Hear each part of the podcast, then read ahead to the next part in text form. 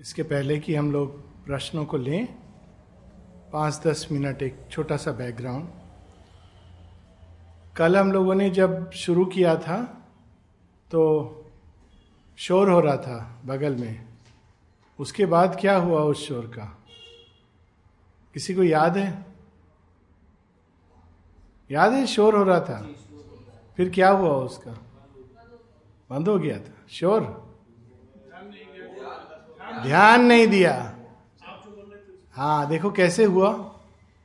ये एक शक्ति होती है जो आपको अपने अंदर डेवलप की, ये बड़ी साधारण सी चीज है कंसंट्रेशन। ऐसा कि बाकी सब चीजें आपके मस्तिष्क से ओझल हो जाए, एक कैपेसिटी है, इसको डेवलप करना। जितनी भी चीजें हम लोग बात करते हैं ना योग में, वो सब जीवन में भी चाहिए।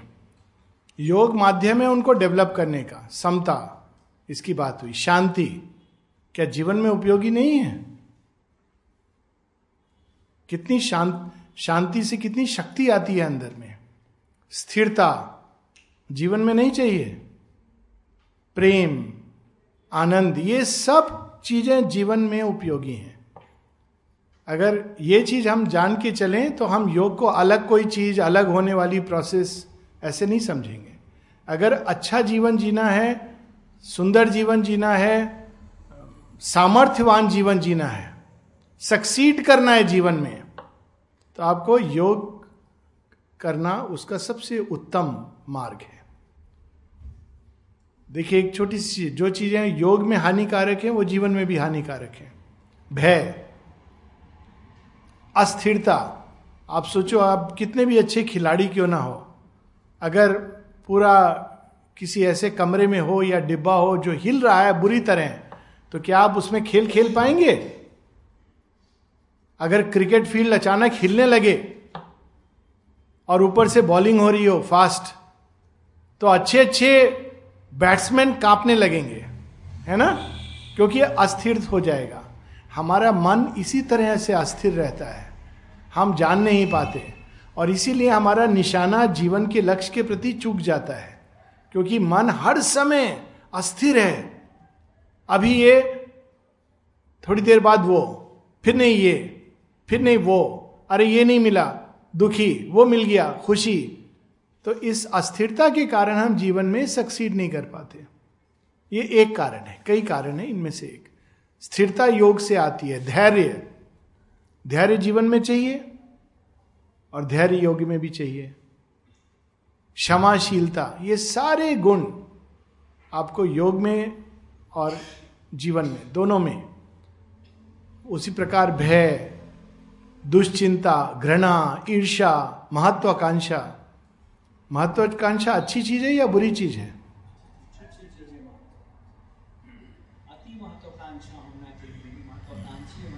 हाँ, ये एक व्यू पॉइंट है कि महत्वाकांक्षा अच्छी है, लेकिन इस कारण हम ऐसा सोचते हैं क्योंकि हमको लगता है कि अगर महत्वाकांक्षा नहीं होगी तो हम काम अच्छे से नहीं करेंगे।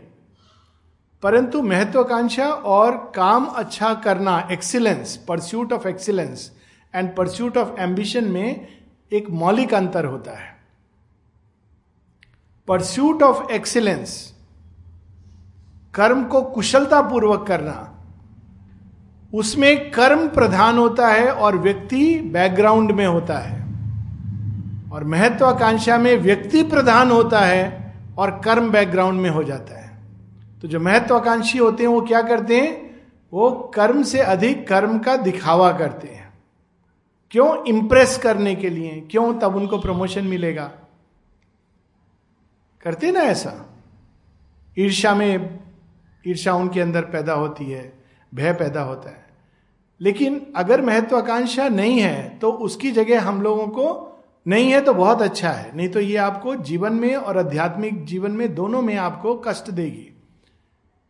एक तो आप बंध गए किसी और से, आपका मापदंड हो गया कोई और कैसा कर रहा है, उसके कंपैरिजन में हम कैसा कर रहे हैं, तो ये मापदंड डेंजरस हो गया ना। और वर्क में एक्सीलेंस आवश्यक है, उसमें कर्म प्रधान है। आपने जो किया उसको कोई रिकॉग्नाइज कर रहा है, नहीं कर रहा है, यही इंपॉर्टेंट नहीं है। आप जॉब कर रहे हो, काम कर रहे हो, उसमें जॉय के साथ कर रहे हो, और जब काम आप जॉय के साथ करते हो तो क्या मिलता है इमीडिएटली? हैप्पीनेस। अब देखो कितनी सिंपल चीज है, लोग खूब पैसा कमाते हैं, बड़ी पोस्ट पर जाना चाहते हैं ना, तो अगर आप पूछोगे क्यों तो क्या उत्तर रहेगा? अगर मैं पूछूं क्यों इतना पैसा कमाना चाहते हो, सिक्योरिटी मिल जाएगी, फिर क्या होगा? हाँ, खुश समझोगे। इतना लंबा रूट ले रहे हो खुश खुश होने का, काम पूरे लगन से एंजॉय करके करोगे कि वो सुंदर बने, तो आपको इंस्टेंटली क्या मिलेगा? खुशी, जो आप इतने लंबे रूट से ढूंढ रहे हो। और सक्सेस भी मिलेगी बाय द वे, लेकिन वो आप सक्सेस के लिए नहीं कर रहे हो।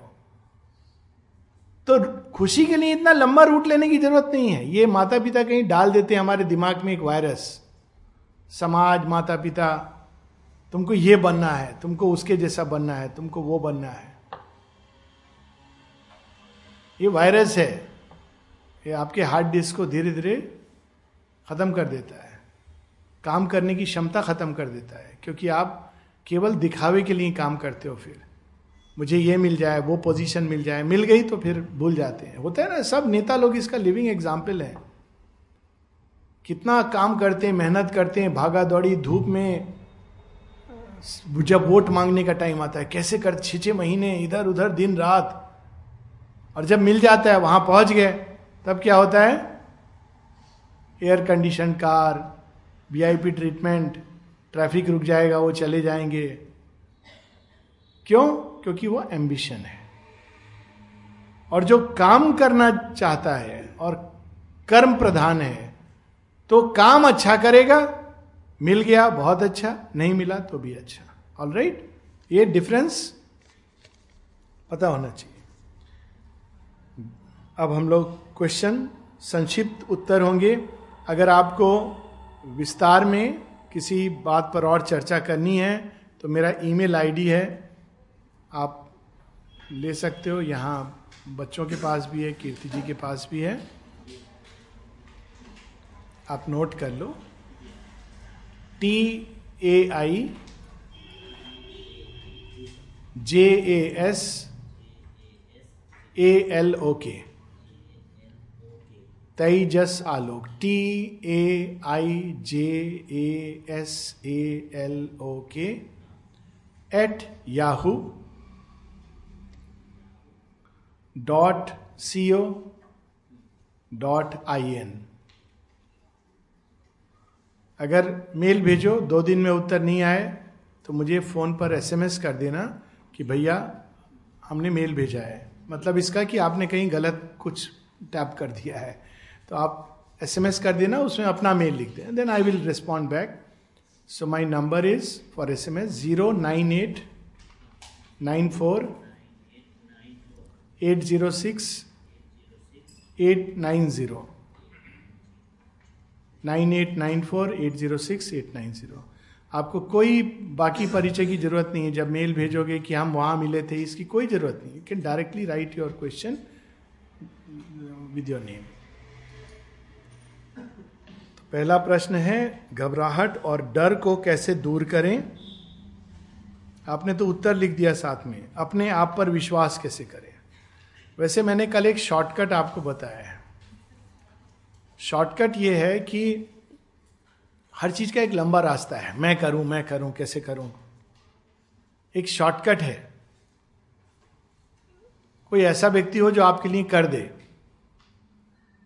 कल जो बात हो रही थी ना माता जी की, यही बात हो रही थी। जब हम किसी को प्रेम करते हैं तो उसके जैसे हम बनने लगते हैं। कभी अनुभव किया है? अपने आप स्पॉन्टेनियस होता है, वो बताने की जरूरत नहीं होती है।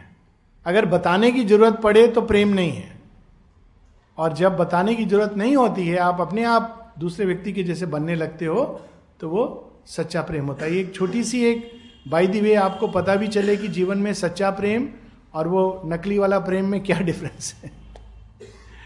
नकली वाला प्रेम है जिसमें दूसरा, हर व्यक्ति दूसरे को बदलना चाहता है और आप नहीं बदलना चाहते हो, रेजिस्ट करते हो, वो प्रेम नहीं है, वो एक अलग चीज है, अच्छी हो सकती है, वो एक मित्रता हो सकती है, पर प्रेम तब होता है जब आप स्वयं ही अपने आप को बदलना चाहते हो, जॉयफुली, खुश होकर, ये नहीं कि कोई किसी के कहने पर, क्योंकि वो प्रेम है। ये अनुभव बड़ा रेयर होता है जीवन में, पर अगर होगा तो आप जान जाओगे। ठीक है। और जब हम चाहते हैं दूसरा व्यक्ति बदले तो प्रेम नहीं है, कुछ और है।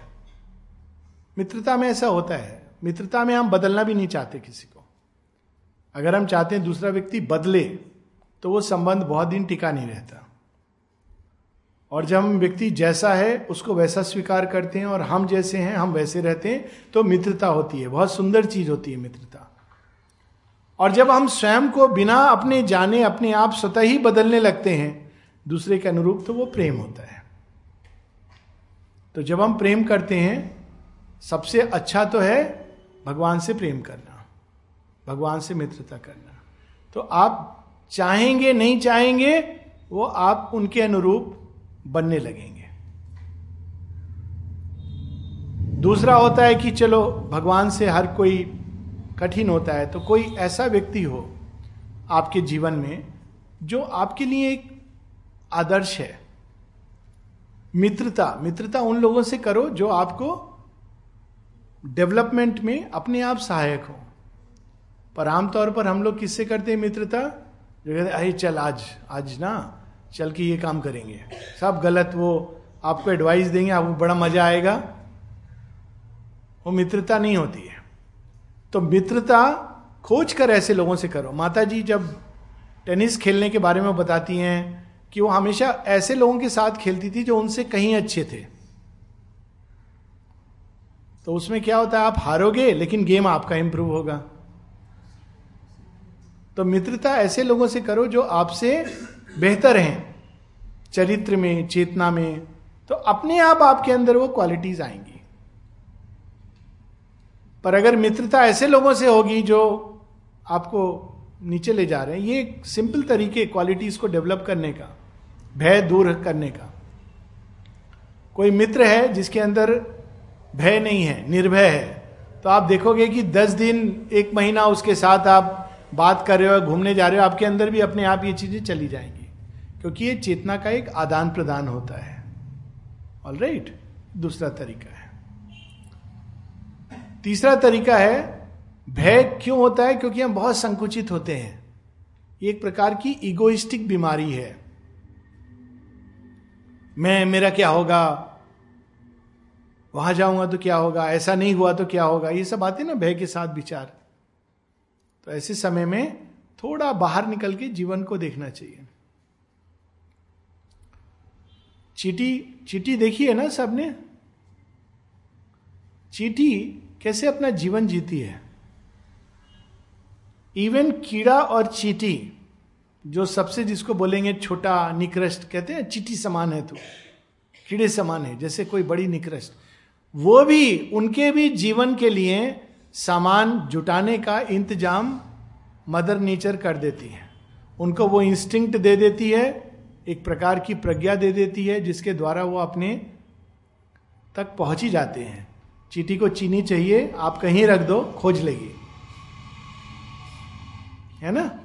वो इंस्टिंक्ट उसके अंदर है, वो ट्रस्ट करती है और नेचर उसका ध्यान रखती है। चिंता नहीं करती चींटी की, अरे मेरा क्या होगा, फ्यूचर में मैं क्या करूंगी, कैसे मेरा खाना पीना चलेगा। तो जब आप बाहर जाते हो तो देखते हो कि नेचर एक बहुत ही कॉन्शियस इंटेलिजेंस है। वो सबका अपने अपने ढंग से ध्यान रखती है, सबको अंदर में उसने कुछ कैपेसिटी दी है जिसके द्वारा आप अपने जीवन में जो आपको प्राप्त करना है, जो आपके लिए उचित है, वहां पहुंच जाओगे। सबको दी है।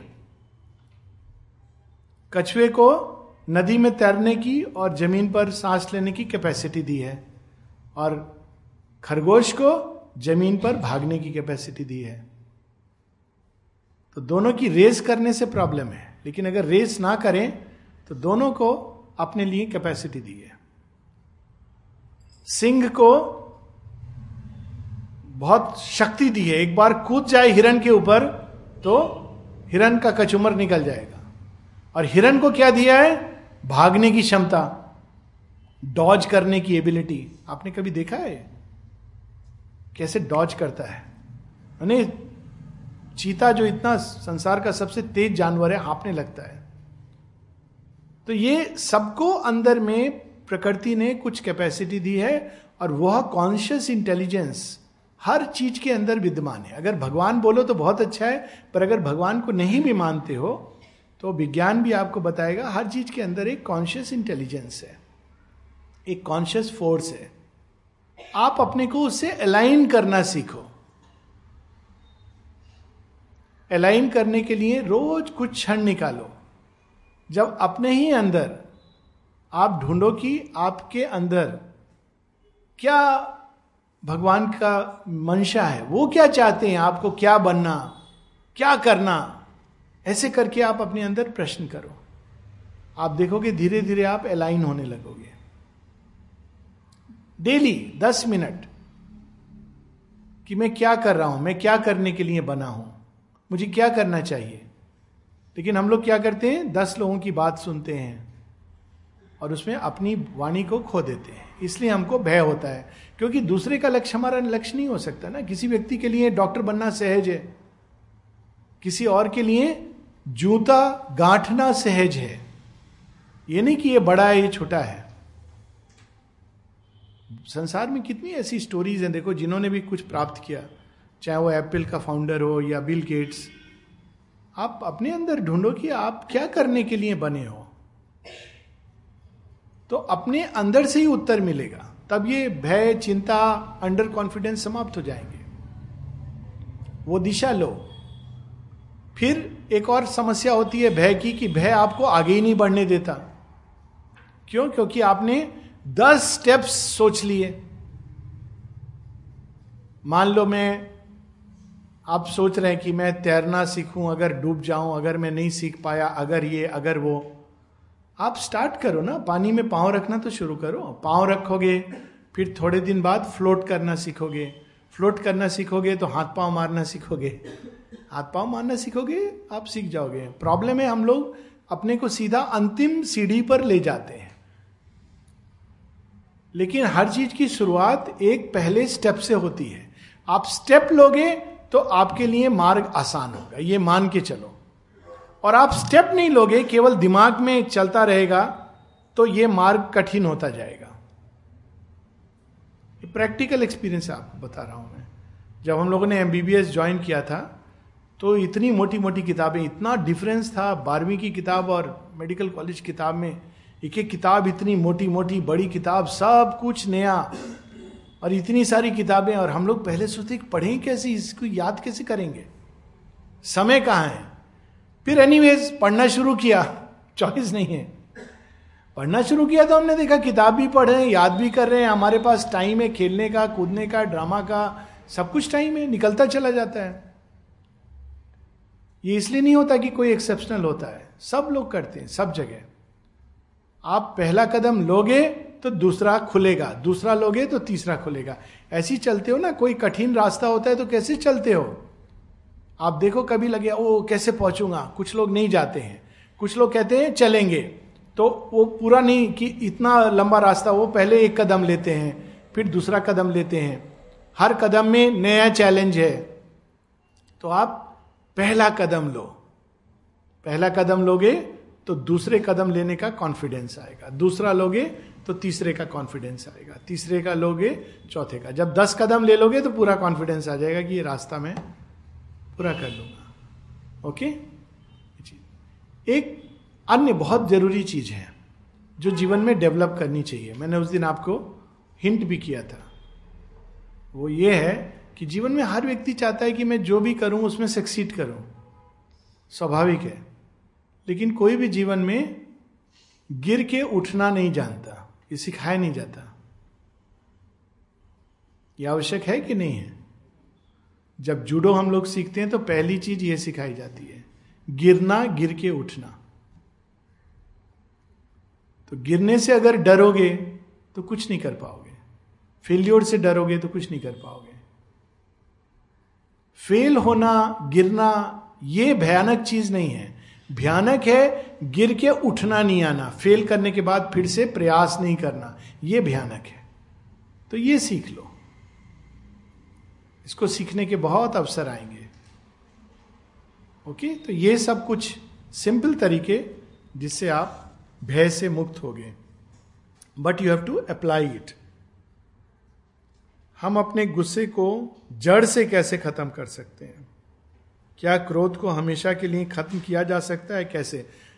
टू हंड्रेड परसेंट यस, खत्म किया जा सकता है, इसमें कोई दो राय नहीं है। कैसे? कोई उत्तर दो। अंधकार को कैसे खत्म करते हैं? बस। तो क्रोध का ऑपोजिट क्या है? प्रेम, शांति, क्षमा। इन इमोशंस को डेवलप करो। क्रोध से लड़ोगे तो अंधकार में अंधकार से लड़ जाओ। उसका जो अपोजिट है, रोज थोड़ी देर बैठकर शांति शांति शांति शांति शांति। देखा है आपने अनुपम खेर को जब गुस्सा आता है तो क्या करता है? देखा है कोई एक आध उसका इंटरव्यू, एक आता है जिंदगी, कौन सा आता था, ये कुछ भी हो सकता है, अनुपम खेर। जब उस गुस्सा आता है तो देखा है क्या करता है? कोई ऐसा क्वेश्चन पूछ ले तो उसको बहुत गुस्सा हो तो एक मिनट चुप रह कर ओम नमो शिवाय ओम नमो शिवाय। आपको थोड़ा drama, whatever it's, is a film personality, लेकिन in principle it is right. आप अपने अंदर शांति, समता, जिन चीजों की बात की, उनका अभ्यास करो। क्रोध हटेगा, इसका अभ्यास मत करो। वो आएंगी तो क्रोध वैसे ही चला जाएगा जैसे प्रकाश के आने से अंधकार। तो डेली प्रयास करो शांति लाने का। तो इस प्रश्न को बदल दो, शांति कैसे लाएं? रोज पुकारो। हम लोग पुकारते ही नहीं है, हम लोग चाहते हैं शांति आ जाए। बिना बुलाए मेहमान हमारे घर में बैठे हुए हैं, भय, क्रोध इत्यादि इत्यादि। और शांति थोड़ा शर्मीली है, किसी का नाम तो नहीं है शांति बाय एनी चांस? हाँ, आप में से शांति का स्वभाव शर्मीला है, वो ऐसे नहीं आती है, उसको बुलाना पड़ता है। शांति दीदी कृपया आ जाइए, शांति माँ कृपया आ जाइए। तो वो आएंगी आपके पास, और जब आएंगी तो आप उनको रिस्पेक्ट दीजिए, जगह दीजिए। और बुलाने का भी एक तरीका होता है। अगर आप क्रोध में शांति शांति ऐसे नहीं होता है, आप शांत बैठ, थोड़ा चुप रह करके, रिलैक्स करके, कोई भी चीज ऐसी आप अपने अंदर बुलाओगे तो पहले रिलैक्स करो। रिलैक्स करके आप शांति को आवाहन करो। शांति जैसे जैसे आएगी, क्रोध अपने आप कम होते होते होते होते नष्ट हो जाएगा।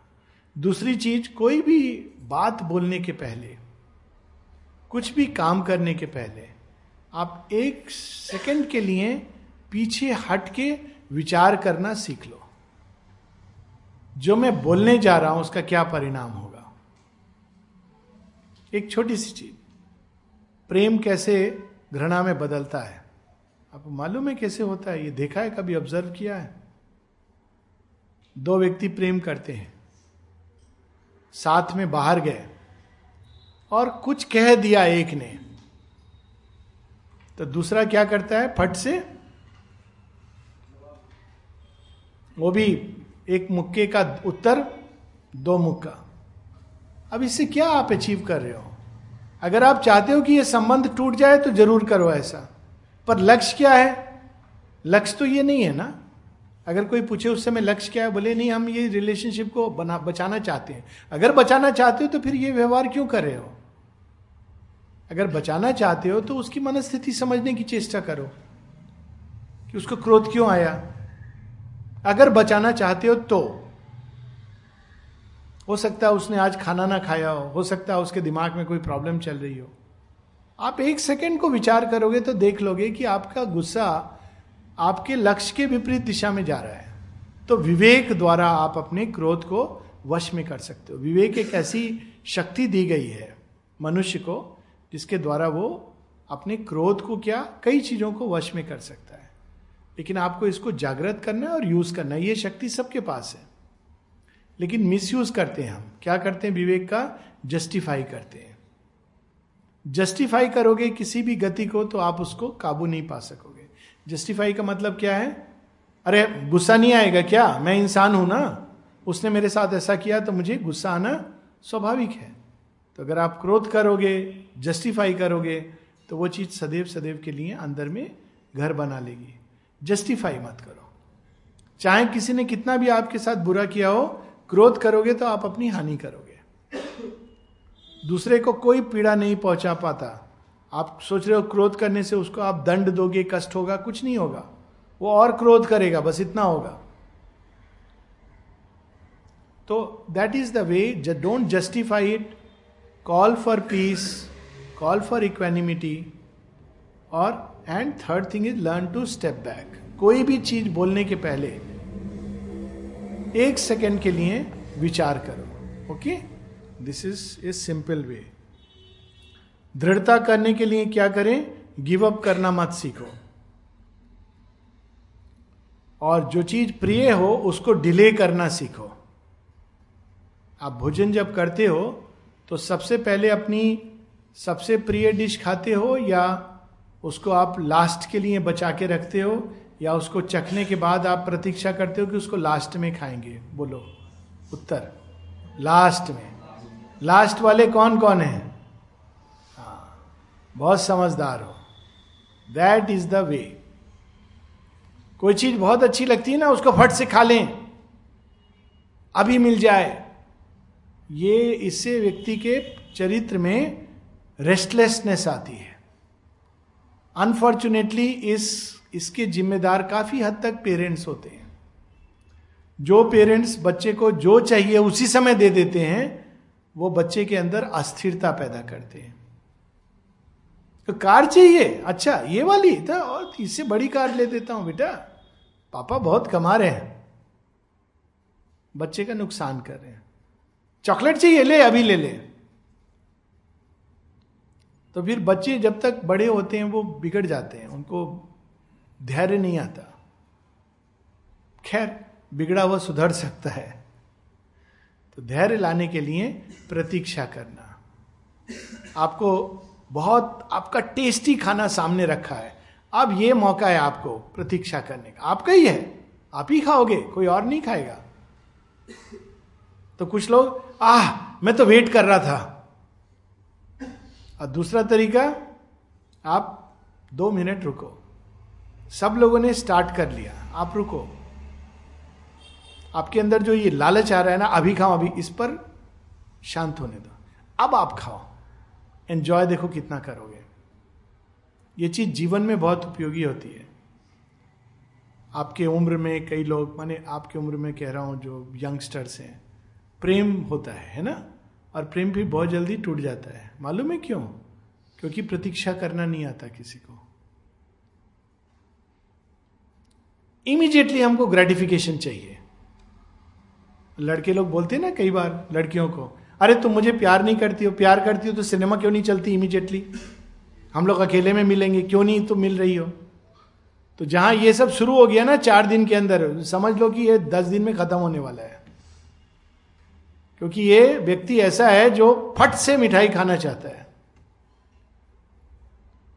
तो आपको क्या कहना चाहिए उस समय, खासकर जो बिटिया लोग हैं, आपको कहना चाहिए देखो मैं प्रेम करती हूं, और अगर तुम भी प्रेम करते हो तो प्रतीक्षा करना सीखो।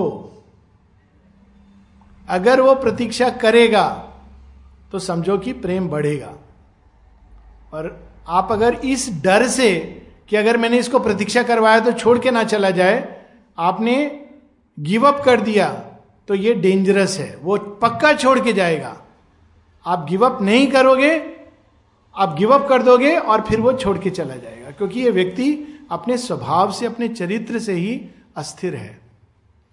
आप समझ रहे हो, ये छोटी सी चीज है।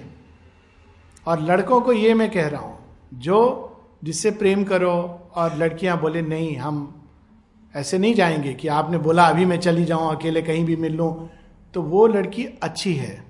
वो प्रेम करेगी तो दृढ़ता से करेगी, उसका प्रेम टिकेगा, वो चार दिन की चांदनी वाला नहीं प्रेम होगा।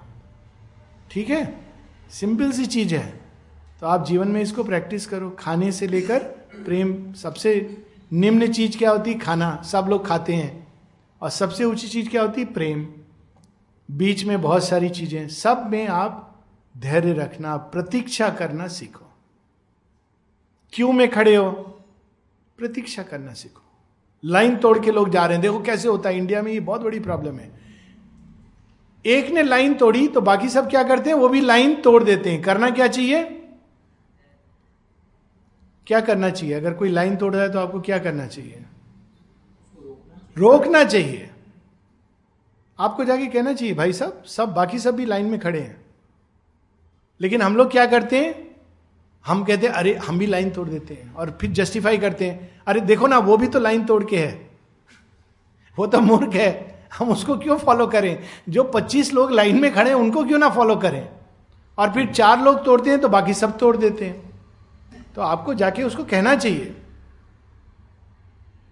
कि भाई लाइन में आओ, आपको स्पेशल नहीं है। किसी को भी, इवन वो एडवर्टाइजमेंट देखा ना, नेताजी जाते हैं और जा करके आप जानते नहीं है हम कौन हैं, वो एयरलाइन पे देखा है वो एडवर्टाइजमेंट। हाँ, तो वो जो लड़की खड़ी है वो चाय, हाँ चाय चाय, तो वो अनाउंसमेंट करती है वो चाय पी रही है और नेताजी आते हैं फट से टिकट चेंज करना चाहते हैं। तो वो लाइन में she wants him to come in the order, लेकिन वो कहते हैं जानती नहीं है आप हम कौन हैं। तो फट से अनाउंसमेंट करती है, भाई साहब यहाँ एक सज्जन खड़े हैं जो नहीं जानते कि वो कौन हैं, अगर आप जानते हैं तो कृपया उनको बता दें। It's a very good advertisement. ठीक है, और एनकरेज कभी मत करो, जहां काम करते हो जो लाइन तोड़ के आए उनको एनकरेज मत करो। इस तरह से आप खुद भी धैर्यवान बनोगे, दूसरों को भी धैर्य की शिक्षा दोगे। बच्चों को ऐसी शिक्षा मत दो, प्रतीक्षा करना सिखाओ। तो देखो ये सब लाइन में तो हम लोग को लगनी पड़ता है, कई जगह लगना पड़ता है, तो आप वहां पे क्या सीखोगे, धैर्य बढ़ाना। मन में विचार आएंगे, ऑब्जर्व करो लाइन में खड़े होके क्या होता है, ओह कब मुड़ेगी कब चलेगी, परेशान हो रहे हो, उस समय अपने आप को धैर्य धैर्य धैर्य। ओके, सो ये चीजें रियल जीवन में धैर्य से दृढ़ता आएगी, फर्मनेस। मैंने लक्ष्य लिया है, इसको पूरा करूंगा। भगवान सदैव मानव शरीर को धारण करके ही मनुष्य का कल्याण क्यों करना चाहते हैं, वे स्वयं क्यों नहीं अवतरित होते हैं। नहीं, मनुष्य का शरीर धारण करते हैं तो उसी को अवतार कहा जाता है, जब भगवान शरीर धारण करते हैं। बाकी तो मनुष्य की आत्मा शरीर धारण करती है, भगवान के शरीर धारण करने को ही अवतरण कहा जाता है। तो वो अवतरित होते ही इसीलिए हैं कि मनुष्य की समस्याओं को मनुष्य के बीच में जाकर समझ समझें और मनुष्य के बीच में उनको सुलझाएं और मनुष्य के बीच में जाकर उसको मार्ग दिखाएं। क्योंकि चलना तो मनुष्य को है, उसको चेंज होना है ना। समस्या सॉल्व करना काम नहीं है भगवान का। आपको सामर्थ्यवान बनाना है कि आप समस्या के पार जा सको।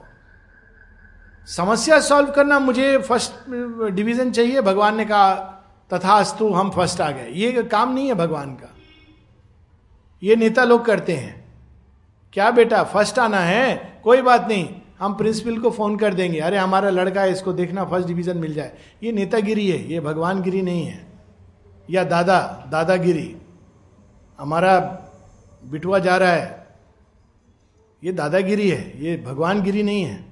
भगवान क्या करेंगे, आपके अंदर इंटेलिजेंस का विकास करेंगे, वो गुण डेवलप करेंगे कि आप खुद ही अपने प्रयास से फर्स्ट आ सको। अंत में आपको लगेगा कि आप अपने प्रयास से आए हो, लेकिन वो सारा डेवलपमेंट भगवान ने किया है। तो उसके लिए वो खुद अवतरित होते हैं, सीमाओं में मनुष्य की बंद किया और दिखाते हैं मनुष्य इन सीमाओं का कैसे अतिक्रमण कर सकता है। जितने अवतार हुए हैं आपने उनको देखा नहीं है कि कैसे वो जूझते हैं रियल प्रॉब्लम्स के साथ। वो तो भगवान है, वो कभी ऐसे बोलते हैं मैं तो भगवान हूं, मुझे सूली पर लटका है, अभी देखना मैजिक होगा और अपने आप सब बंधन टूट जाएं, आकाश में थंडर हो, बिजली चमके। ऐसा कभी हुआ है किसी भगवान के साथ? राम जी वो बोले मैं तो भगवान हूं, रावण तू सामने खड़ा देख अभी क्या होगा, ऐसे हाथ खड़े कर दें और एकदम बिजलियां चमकने लगे और रावण के ऊपर ही गिरे और नष्ट हो जाए। कभी देखा ऐसा होते हुए? ऐसा नहीं होता, वो विकास नहीं है। ऐसा दादागिरी और नेतागिरी है, भगवानगिरी कुछ और है। भगवान बंदरों को कहते हैं चलो रावण से लड़ेंगे, रावण से, बड़ा बदमाश है, आपको मालूम है किससे लड़ने जा, हाँ चलो मेरे साथ। फिर वो देखते हैं कि हाँ ये तो जिन्होंने बाली को मार दिया, दंडकारण्य के राक्षसों को मारा, शायद ये मार देंगे रावण को भी, उनके साथ हो जाते हैं। राम जी को बंदरों की जरूरत नहीं थी, सेना भी नहीं, वो तो खुद जो रावण, कुंभकर्ण, मेघनाथ को बिटवीन द टू वो मार सकते हैं, उनको बाकी सेना को मारने में क्या चाहिए था। लेकिन मंकी इंस्पायर्ड होकर वो कहते हैं हाँ हम भी कर सकते हैं। वो मंकीज को ये बता रहे थे कि तुम भी रावण का अंत कर सकते हो, यदि मेरे जैसा हाथ दो हाथ दो पांव वाला मनुष्य रावण का नष्ट कर सकता है तो तुम तो मेरे से ज्यादा शक्तिशाली बंदर हो। तो उन्होंने खुद करके दिखाया।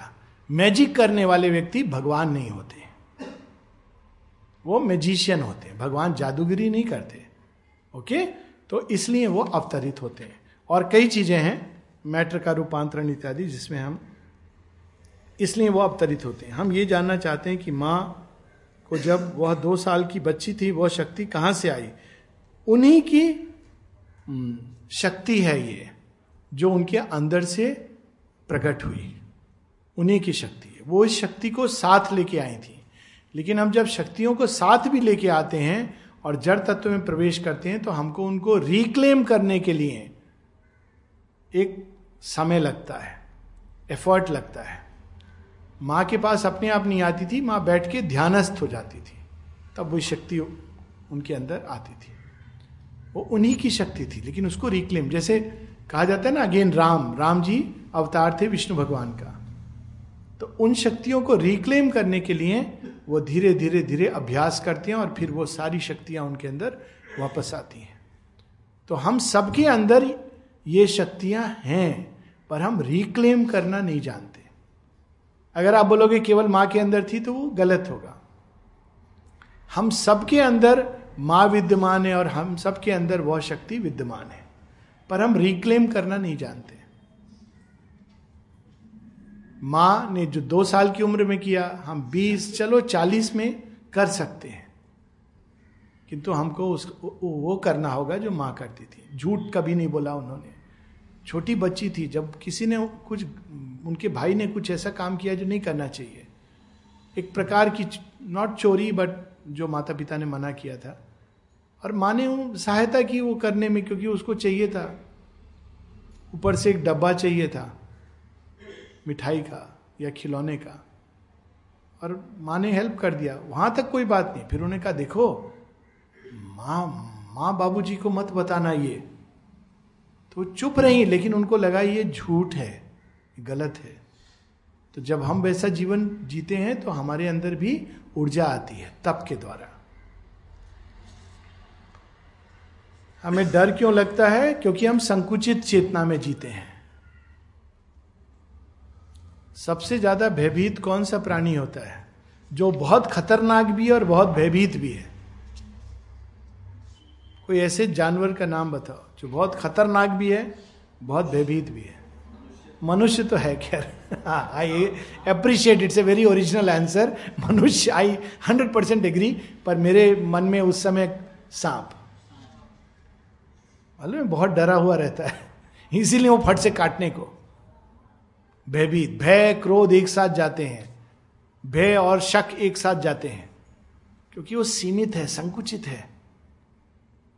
जितना हम सीमित होते हैं, बिल में रहता है, रेंगता है, आप चाहो तो पांव रख के उसको मार सकते हो, कुचल सकते हो। तो चूंकि वो भयभीत है, वो अपना भय सब पर डालता रहता है, वही उसकी शक्ति बन जाती है। जो खुद भयभीत होता है वो दूसरों को भयभीत करता है, जो खुद शांति में रहता है दूसरों को शांत करता है। आइसिस भयभीत लोग हैं, इसलिए वो सबको भय। टेररिस्ट खुद डरा हुआ है, इसलिए वो दूसरों को डरा रहा है। तो डर लगता है जब हम सीमित चेतना में रहते हैं। टेररिस्ट क्यों सबको डराता है? खुद भी बहुत डरा हुआ रहता है। देखो आप सुन रहे हो बगदादी, अभी क्या हालत हो रही है। जब एक्चुअल युद्ध हो रहा है तो भाग रहा है, बिल में जा रहा है, छिप रहा है। ओसामा बिन लादेन, सब लोग दूसरों को तो मारने के लिए आगे कर देते, खुद भयभीत होकर बिल में छिपते हैं। क्यों भयभीत होते हैं? किसी भी तरह अपने आप को बचाना चाहते हैं, क्यों? उनकी मानसिकता बहुत सीमित है। अगर वो विशालता लाएं अपने अंदर तो क्या समस्या है? वो बोले मैं अपना धर्म पालन कर रहा हूं, बाकी अपना धर्म पालन करें, सब अपनी अपनी जगह सही है, ये नहीं कह सकता है वो। तो वो चाहता है सब लोग उसी के अनुसार जीवन जिए। तो ये क्या हुआ? एक संकुचित चेतना। संकुचित चेतना भयभीत होती है, नई जगह जाती है फॉरेन कंट्री में तो परेशान हो जाती है।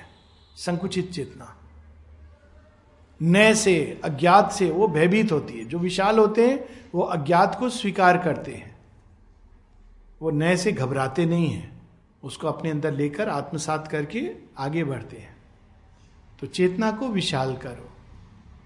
रोज बैठकर समुद्र के साथ या आकाश के साथ अपनी चेतना को कल्पना के द्वारा विशाल बनाओ, या और कुछ नहीं तो सारी प्रकृति के साथ। जितना विशाल बनोगे उतना कम डर लगेगा। ओके? भौतिक जीवन में हम सब धन का अर्थ बहुत अच्छी तरह से जानते हैं। मेरा प्रश्न है कि हमें क्या करना चाहिए जिससे हम धन धान्य से संपन्न हो जाएं, थोड़े संपन्न हो जाएं, फिर हम ईश्वर की बात करें, लेकिन उससे कम भी नहीं है। कहते हैं पैसा भगवान नहीं है। तो ये तो ये हुआ कि हम नहीं जानते धन का अर्थ। एक बहुत अच्छा एडवर्टाइजमेंट आता था बहुत पहले, पता नहीं अब आता है कि नहीं। जो ये एडवर्टाइजमेंट बहुत अच्छे होते हैं, इंटरेस्टिंग होते हैं। कभी कभी वो ऐसी चीज़ सिखा देते हैं जो किताबों में आपको सीखने में टाइम लगेगा। एक वो एडवर्टाइजमेंट था वीज़ा कार्ड का, मास्टर कार्ड का। तो एडवर्टाइजमेंट ऐसे आता था, these are the things you cannot buy with money, love, happiness, knowledge, और अंत में लिखते for the rest there is Mastercard. आप चुनो। धन आवश्यक है बाहरी जीवन के लिए, और बाहरी जीवन भी है, हम केवल अंदर में नहीं जीते हैं, बाहर शरीर भी, शरीर की भी एक जीवन होता है। शरीर यात्रा के लिए धन चाहिए, किंतु जो केवल शरीर को ही प्रमुखता देते हैं, जिसको कहा गया है देह आत्मबोध, जिसको हमारे शास्त्रों में असुर कहा गया। असुर क्या होता है? वो देह को ही सब कुछ समझ लेता है, उसको धन ही चाहिए। और जो देह के अतिरिक्त देह है, लेकिन देह के अतिरिक्त अपने एक इनर बीइंग के प्रति जो सचेत हो जाता है, जो जानता है कि देह के परे विचार भी हैं, आदर्श भी हैं, जीवन मूल्य भी हैं, भावनाएं भी हैं, संकल्प भी है, जो इनके प्रति सचेत हो जाता है, वो ये समृद्धि भी चाहता है।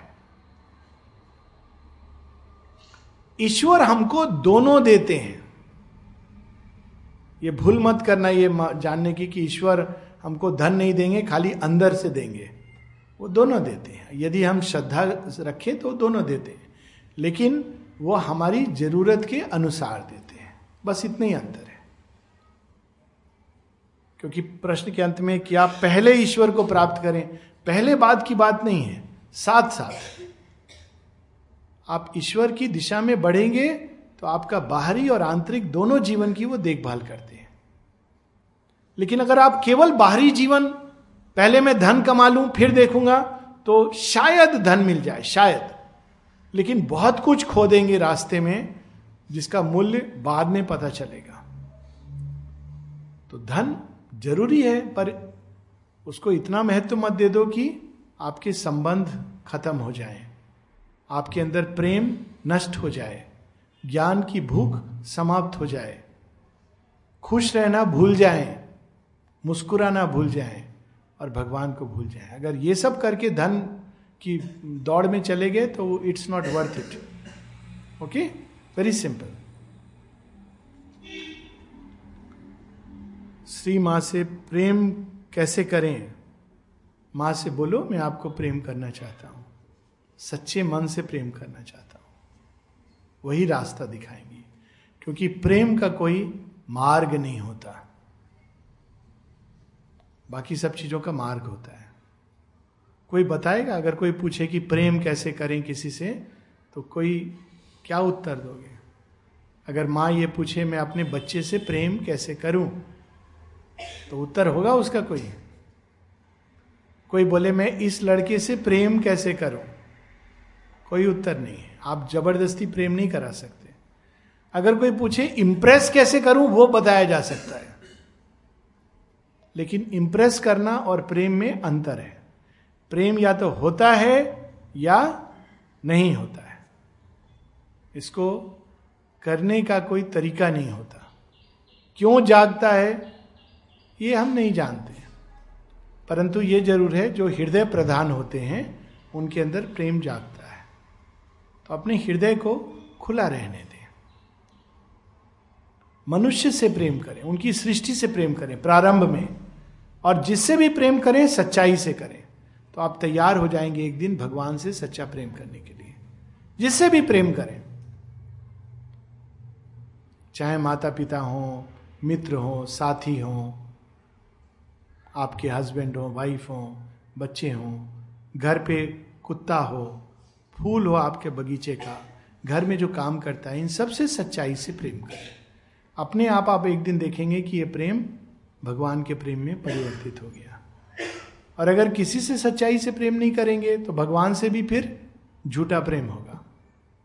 भगवान से प्रेम होगा, व्यापार होगा, मुझे ये दे दो तो मैं तुमको प्रेम करूँगा. वो प्रेम नहीं है. प्रेम में देने का भाव है. All right? तो पहले उनकी सृष्टि से सच्चा प्रेम करें, तो बाकी अपने आप आएगा. मैं चाहता हूँ कि सबसे प्यार से बोलूं, ना जाने कि सबकी छोटी छोटी बातों पर गुस्सा आता है. गुस्सा दूर हो जाएगा तभी मैं अच्छे से जीवन जी. ना चाहते हुए भी बहुत गुस्सा आता है.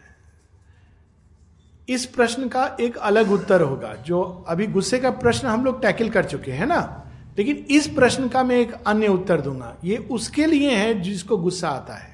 मुझे मालूम नहीं किसने लिखा है, लेकिन ये उस व्यक्ति के लिए है, पर ये सब पर अप्लाई करेगा. खूब एक्सरसाइज करो, खूब एक्सरसाइज करो और खूब काम करो. काम तो करते होगे शायद आप.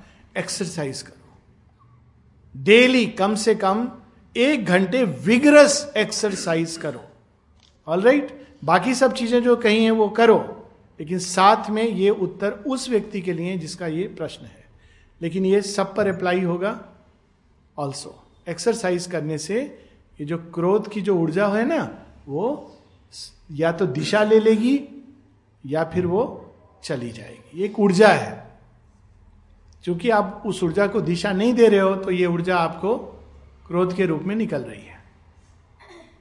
और कोई गेम खेलो तो बहुत अच्छा है, और कुछ नहीं तो घर में पिलो, अच्छा पिलो रख के बॉक्सिंग प्रैक्टिस करो. जिसको गुस्सा बहुत आता है ना, उसको करना चाहिए कोई विगरस गेम, बॉक्सिंग या रेसलिंग. लड़की हो तो क्या हुआ, अभी तो पिक्चर आई ना सुल्तान, मैरी कॉम. हाँ, मैरी कॉम. आप कौन सी आ रही है? दंगल. दंगल में लड़की भी है बॉक्सर, मैंने वो. हाँ हाँ करेक्ट, यू आर राइट. हाँ, उसका प्रोमो में ही आया था. It's right. तो आप देखोगे आमतौर पर लड़कियों को गुस्सा ज्यादा आता है इंडिया के परिवेश में. क्यों?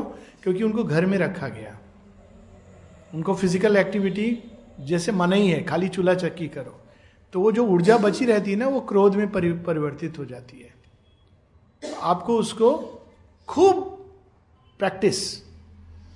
पेरेंट्स से बोलो, बोलो ये रिकमेंड किया गया है. अगर वो मना करें तो ये वाला वीडियो दिखा दो. बोलो डॉक्टर साहब हैं, उन्होंने रिकमेंड किया है, हम आज से रेसलिंग करेंगे, नहीं तो बैडमिंटन तो खेलेंगे खेलेंगे. बोल सकोगे? Yes, that's it. Do it.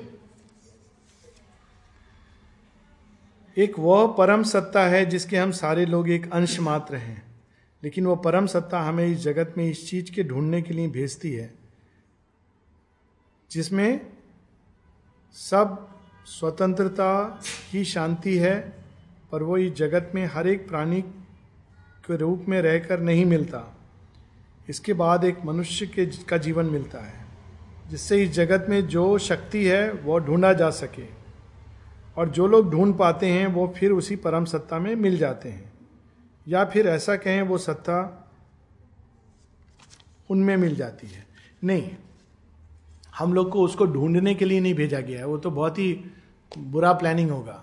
जो है ऑलरेडी वो फिर से, ये तो अगर भगवान ने हमको इसलिए भेजा कि हम अंत में भगवान को प्राप्त कर सकें, इतने झमेले के बाद तो वो क्या बोलेंगे उसको प्लानिंग, हम तो ऑलरेडी वो थे, है ना। इसका प्रयोजन कुछ और है। ये किताबों में लिखा है, ये बाबा जी लोग बोलते हैं कि मुक्त होने, अंत में आपको मुक्ति। अरे मुक्त तो हम थे, हमको ये सृष्टि में डाला क्यों? तो तो भगवान बहुत गलत काम कर रहा है, आपको डाल दिया, हम सबको डाल दिया, फिर उसके बाद वो कह रहा है कि बस फिर से मुझे पालो, मुक्त हो जाओ, और इतने कष्ट दे दिए कि कष्ट के कारण आप याद करो। कोई ऐसा करे तो आप उसको क्या बोलोगे? एक इसका अब मैं एग्जाम्पल लूंगा जिसमें उत्तर होगा। एक राजा है, वो अगर बच्चे को जन्म के साथ, ऐसी कहानियां हैं बाय द वे, अपने से अलग करके दूर भेज दे और उसको तमाम प्रकार के कष्टों के बीच में डाल दे, और बच्चा भूल गया कि वो राजा के संतान है क्योंकि जन्म से भेज दिया, बड़ा हो रहा है, तकलीफ में है, कष्ट में है, और राजा उसको भूल जाए, तो आप क्या कहोगे ऐसे राजा को? कैसा है? निर्दयी है। अब same scene, same scene, but I will change a little bit. एक राजा है, वो चाहता है कि मेरा बच्चा बड़ा होकर मेरे समान राज्य अधिकारी बने, तो जन्म से उसको गुरुकुल में भेज देता है जहां उसको शिक्षा मिलेगी, बहुत सीवियर ट्रेनिंग, लेकिन पूरी खबर रखता है कि बच्चे का क्या हो रहा है, कहां जा रहा है, कैसे जा रहा है, ट्रेनिंग में कैसा है। अगर वो फांकीबाज है तो गुरु को कहता है थोड़ा टाइट करो इसको, तो आप क्या कहेंगे राजा को? काम दोनों अवस्था में एक ही काम कर रहा है, अपने से दूर भेज रहा है और बच्चे को राजकुमार का जीवन नहीं जीने दे रहा है। तो ये जो पूरा सृष्टि का जो जिसमें हम आते हैं, केवल भगवान को पाने के लिए नहीं, किंतु भगवान की ही तरह इस सृष्टि को रिक्लेम, प्रकृति को रिक्लेम करके उसके राजा की तरह, दास की तरह नहीं, राजा की तरह इस प्रकृति पर हम रिक्लेम करें, उसका आनंद लें, इसलिए वो भेजता है। केवल उसमें जाकर मिल जाना, तो तो मिले हुए थे हम, कोई फायदा नहीं। बल्कि उससे एक कदम आगे जाकर, वो एक सीक्रेट है जो अभी विल नॉट डिस्कस दैट, ठीक है। लेकिन मूल चीज ये है, केवल भगवान में मिल जाना हमारे उस अंश का इतना काफी नहीं है, भगवान की तरह सारी सृष्टि के साथ खेलना, यह उसका प्रयोजन है। एक छोटा सा अंतर है, ये सूक्ष्म अंतर को देख पा रहे हो, ये थोड़ा सा डिफरेंस है। एक है कि उस अंश का वापस भगवान में मिल जाना, ऑलराइट। दूसरा है उस अंश का भगवान की तरह विकसित होकर, भगवान की तरह पूरी प्रकृति में, सृष्टि में खेलना। भगवान भी सारे सृष्टि से खेलता है, एंजॉय करता है, लेकिन वो उससे बंध के पीड़ित नहीं होता। यही डिफरेंस है दोनों में। Do you see the difference? किसी को ये अंतर स्पष्ट नहीं हो रहा है? ये प्रयोजन है। प्रयोजन ये नहीं है कि अंश वापस जाके मिल जाए, तो फिर तो कोई जरूरत नहीं थी, ठीक है। इसको हम लोग बाद में विस्तार से बात कर सकते हैं अगर आपको। मुझे बहुत डर लगता है। इसका बहुत सिंपल उदाहरण है, एक उत्तर है, एक स्टोरी है गोपाल की। एक बच्चा था जो उसकी माँ ने, माँ पिता नहीं थे, एक लौती संतान थी, गरीब थे, जाता था पूरा एक जंगल क्रॉस करके स्कूल पढ़ने जाता था। माँ बड़े कष्ट द्वारा बच्चे को बड़ा करती थी। तो जब बच्चा थोड़ा बड़ा हुआ, छः सात साल का, आठ साल का, उसने कहा माँ सबके तो पिता कोई छोड़ने आता है, कोई कोई और छोड़ने आता है, मेरा कोई नहीं है क्या? तुम तो चल नहीं सकती, काम में व्यस्त रहती है। तो माँ ने कहा हाँ है ना, माँ बिजी, अब बच्चे कुछ, हाँ है ना, कौन है? अरे तेरा बड़ा भाई। कौन? गोपाल। गोपाल सुना नहीं? कर ले, हाँ गोपाल है। तो कभी डर लगेगा बुला लेना। अच्छा। तो फिर उसने, जंगल में जा रहा था, डर लगा, कहा गोपाल कहाँ हो तुम? अब गोपाल तो सबके दोस्त हैं, सबके भाई हैं, आ गए, पार करा दिया। फिर एक बार उन्होंने कहा कि दूध चाहिए, सब कुछ, सब लोग मिल के खीर बनाएंगे, तो थोड़ा दूध घर से ले आना। अब बच्चा घर में क्या बोले, घर में तो मुश्किल से दूध है। तो जाके उसने लोटा लिया, चला गया, गोपाल को कहा दूध चाहिए, दूध भी मिल गया। आके, अब इसकी माँ को पता नहीं है, वो तो बोल के भूल गई कि कॉन्फिडेंस लाने को बोल दिया। तो माँ कह दिया आज तो लोटा ले गया था क्यों? अरे दूध चाहिए था। तो दूध तो ले नहीं गया। अरे नहीं, तुमने गोपाल बताया था ना, गोपाल से मैंने दूध ले लिया। अच्छा, गोपाल ने तुझे दूध दे दिया? हाँ माँ, वो तो रोज मेरे साथ जाते हैं।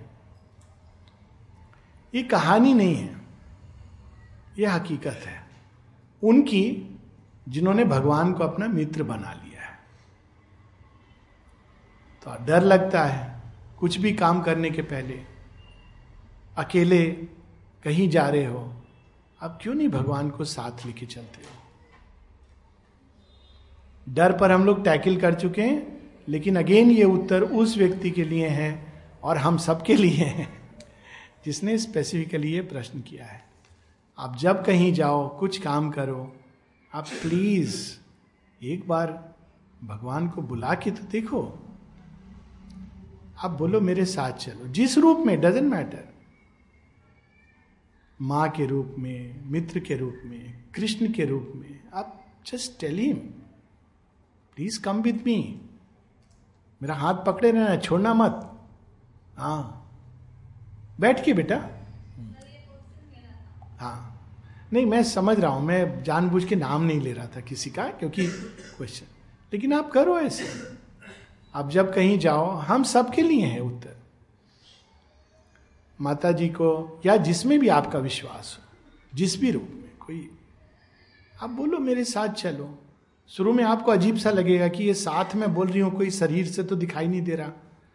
शरीर से मत बंधो, शरीर हमारी सीमा है, भगवान की नहीं है। आप शरीर से बंधे हो, भगवान नहीं बंधे हैं। बाद में शरीर से भी दिखाई दे सकते हैं, लेकिन आप उनकी उपस्थिति को महसूस करोगे। टाइम आएगा, रोज जहां भी जा रहे हो, भगवान मेरे साथ चलना प्लीज, अरे मुझे उससे मिलना, आप साथ में रहना, आप उसके पास में रहना, पूरे विश्वास के साथ। आप प्लीज मुझे छोड़ना नहीं, वो बड़ा भयंकर आदमी है, इंटरव्यू देना है, भगवान प्लीज। आप ऐसे बोल के जाओ और लिविंग प्रेजेंस की तरह ट्रीट करो। ये नहीं कि आप मंदिर में गए, वो टन टन करके बोल के चले आए। लिविंग प्रेजेंस, जैसे आपके मित्र हो, मित्र के रूप में उनको पुकारो। Alright, try this. समर्पण क्या है और वो कैसा होना चाहिए, किस तरह होना चाहिए? समर्पण सबसे सिंपल भी है, सबसे कठिन भी है, यात्रा की पहली शुरुआत है और अंतिम भी। समर्पण क्या है हम सब जानते हैं, हम सब किसी ना किसी को हमने अपना जीवन समर्पित किया हुआ है। मान लो एक क्लास है, जैसे हम लोग बैठे हैं, इसको क्लास कहना सही नहीं होगा, पर समझ लो एक क्लास है।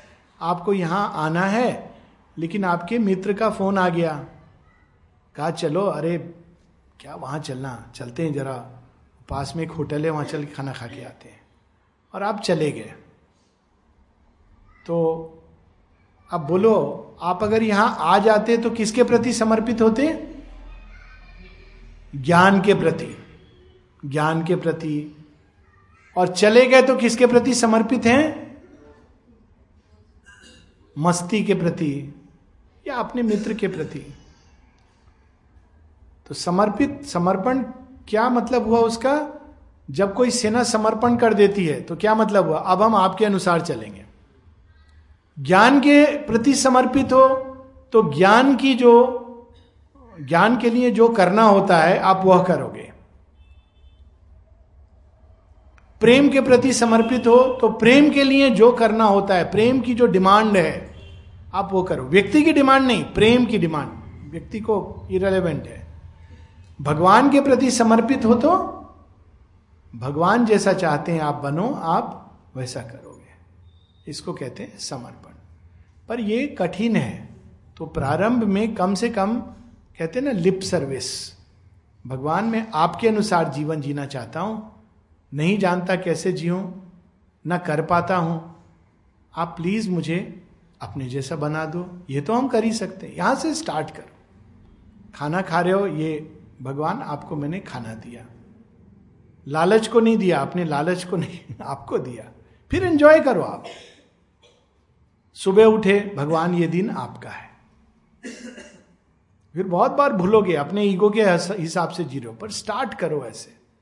सोने के पहले भगवान ये नींद आपकी है, start with this, end with भगवान आप जो चाहते हो वैसे मैं जगूंगा, आप जैसा चाहते हो वैसा मैं सोऊंगा, आप जैसा चाहते हो वैसे मैं खाऊंगा, आप जैसा चाहते हो वैसे मैं रहूंगा, ये अंत है। Alright, remember and offer, that is the first step to समर्पण। Shri Aurobindo told that all life is yoga, so what is the meaning of this statement? ये जो पिछले कुछ दिनों से हम लोग कर रहे हैं, यही इसका अर्थ है, सारे जीवन को योगमय बना देना। सीक्रेटली भी ये योग है। एक सिंपल एग्जाम्पल देता हूं, मानव संबंध, उसमें लोग दुखी क्यों होते हैं? क्यों दुखी होते हैं? आ? वो व्यक्ति वैसा नहीं है जैसा आप चाहते हो, है ना, ये कारण होता है ना। कैसा नहीं है? अगर पूछा जाए कि आप क्या चाहते हो किसी व्यक्ति के अंदर, बोलो, आपका कोई मित्र है, क्या चाहते हो? हाँ, क्रिटिसाइज करने वाले मित्र चाहिए या अंडरस्टैंडिंग वाले मित्र चाहिए? हाँ। और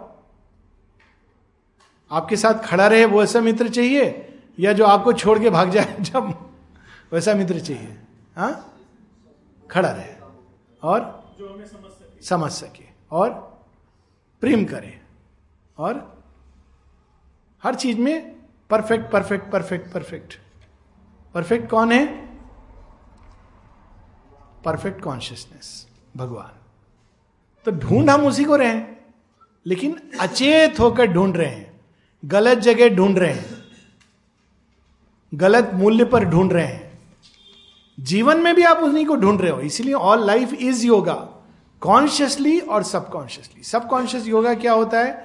आप एक दुकान में गए, दुकान में आपने कहा कि भैया हमको हीरा चाहिए, तो उसने आपको हीरा दिखाया, तो आपने कहा इसका क्या मूल्य है? जी ये तो एक लाख रुपए का है। एक लाख नहीं, हमको सस्ता वाला हीरा दिखा दो। फिर उसने सस्ता वाला दिखाया, कहीं और सस्ता वाला दिखा दो, और सस्ता वाला। अंत में उसने कहा मैडम हीरा आपके बस की बात नहीं है, ये इमिटेशन स्टोन है, ये हीरे जैसी लगता है, दूसरों को पता नहीं चलेगा हीरे और इसमें अंतर, खाली आपको पता होगा कि ये हीरा नहीं है।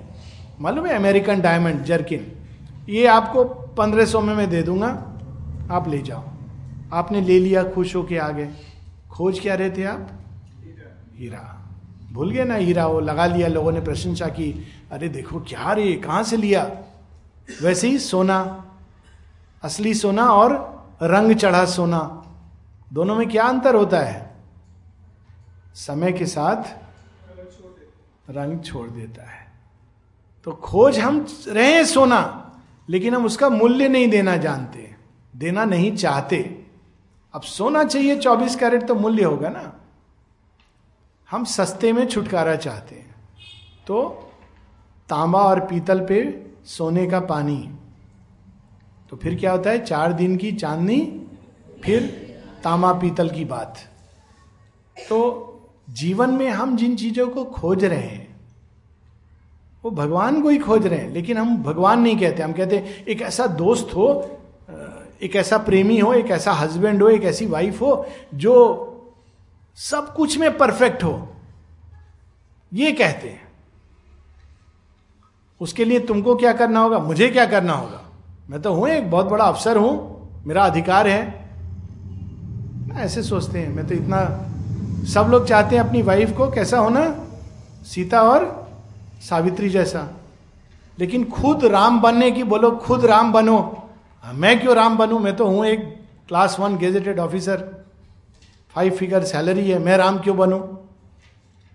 तो उसका प्राइज देना नहीं चाहते। रिवर्स भी ट्रू है, हर स्त्री चाहती है मेरे पति कृष्ण जैसे हो, राम जैसे हो। राम जी वाला लास्ट वाला पार्ट नहीं बाकी सब लेकिन हम नहीं बन सकते सीता जैसा। सीता तो तपस्वी नहीं है, क्या प्रेम करती हैं, अमेजिंग। राम जी ने त्याग दिया पर उनका प्रेम नहीं समाप्त हुआ। बच्चों के अंदर कटुता नहीं आने देती हैं एक क्षण के लिए भी, ऐसा प्रेम करती हैं। पर चाहते हम हैं कि राम जी जैसे हों, बल हो, शक्ति हो, विक्रम हो, ज्ञान हो, तेज हो, तप हो। तो जब हम भगवान को नाना प्रकार के रूपों में चाहते हैं और उनके लिए जो चाहिए जो एफर्ट वो नहीं करना चाहते, सस्ते में चाहते हैं, तो वो सबकॉन्शियस योगा होता है। ढूंढ वही चीज रहे हैं, खुशी सब लोग चाहते हैं ना। योगी से पूछो आपको क्या मिलता है, बोलेगा आनंद। तो जो दारू पीने वाला है वो बोलेगा मेरे को तो बहुत आराम से मिल जाता है वाइन शॉप में जाके। अंतर क्या होता है?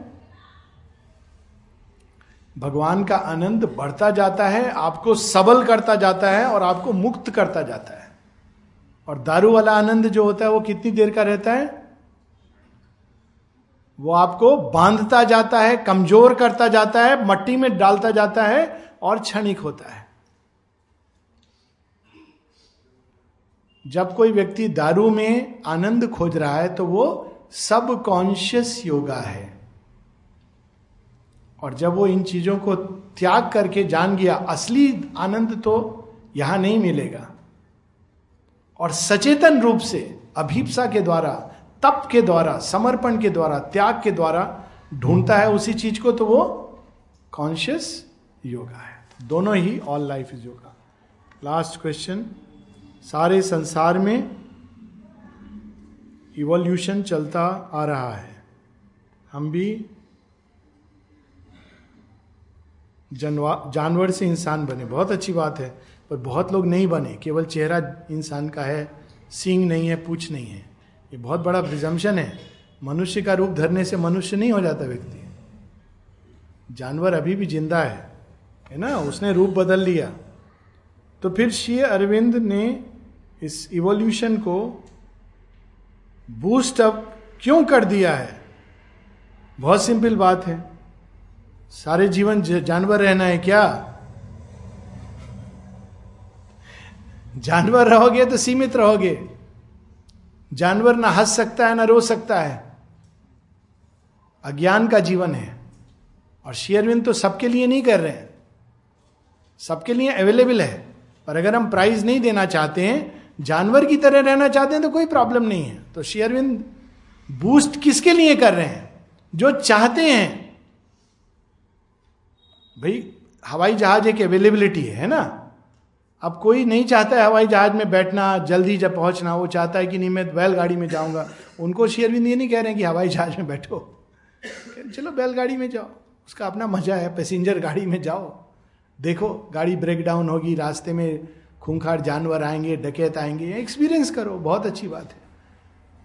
तो श्री अरविंद सबके लिए इवोल्यूशन फास्ट नहीं कर रहे हैं, पर मनुष्यों में कुछ ऐसे लोग हैं जो तैयार हो गए हैं और आगे जाना चाहते हैं।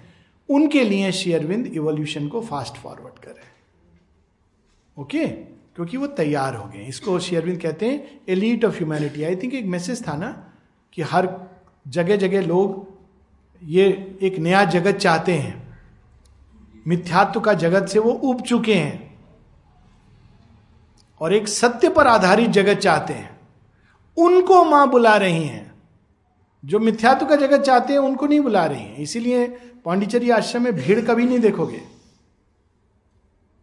क्योंकि ये वो, वो वाला आश्रम नहीं है कि जहां बुला लिया आपने दस हजार लोग पंडाल में बिठा के भजन कीर्तन करा दिया, डांस हो गया, थोड़ा मौज मस्ती हो गई, फिर जाके आप जैसे के जैसे। नहीं, It is not a place for that.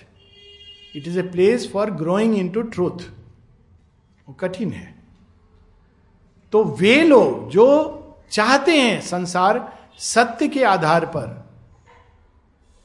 न्याय के आधार पर, प्रेम के आधार पर, आनंद के आधार पर, शांति के आधार पर, सामंजस्य के आधार पर एक ऐसा जगत हो, उनके लिए ये इवोल्यूशन फास्ट फॉरवर्ड है. तो ये प्रश्न यहीं पर समाप्त हो जाता है क्योंकि ये सबके लिए नहीं है. Alright, it's not for everybody. ये योग सबके लिए नहीं है, ये रास्ता सबके लिए नहीं है. सबके लिए एक एक पॉसिबिलिटी के रूप में, वो एक अलग बात है. सबके लिए मतलब जो चाहे वो चल सकता है, पर किसी को जबरदस्ती करके वो नहीं कर रहे. उन्होंने बता दिया है, पशु रहोगे तो क्या होगा, मनुष्य होकर पशुवत जीवन जियोगे तो क्या होगा, विनाश कह दिया माता जी ने. Men, countries, continents, the choice is imperative, truth और द एबिस, सत्य या रसातल. ये बता दिया, जैसे श्री कृष्ण ने दुर्योधन को बता दिया ना कि तू युद्ध करेगा, युद्ध कर, अंत तेरा निश्चित है. और तू अगर सही रास्ते पे चलना चाहता है, विकास चाहता है, तो विकास कर. उसका अंत ये होगा, इसका अंत ये होगा. ऑलराइट, हम लोग यहां रुकेंगे. कल हम लोग फिर साढ़े नौ से ग्यारह. So you have more questions, you can keep it here. Most welcome. And email है, कोई समस्या है, please feel free to write. अगर आप English लिखने में कठिनाई होती हो तो आप हिंदी या तो हिंदी फॉन्ट में लिख सकते हो, और अगर वो नहीं है तो आप English letters को में हिंदी, अगर मतलब A G A R, हमें एच यू या H A M E N, okay, तो you can write in that. Thank you.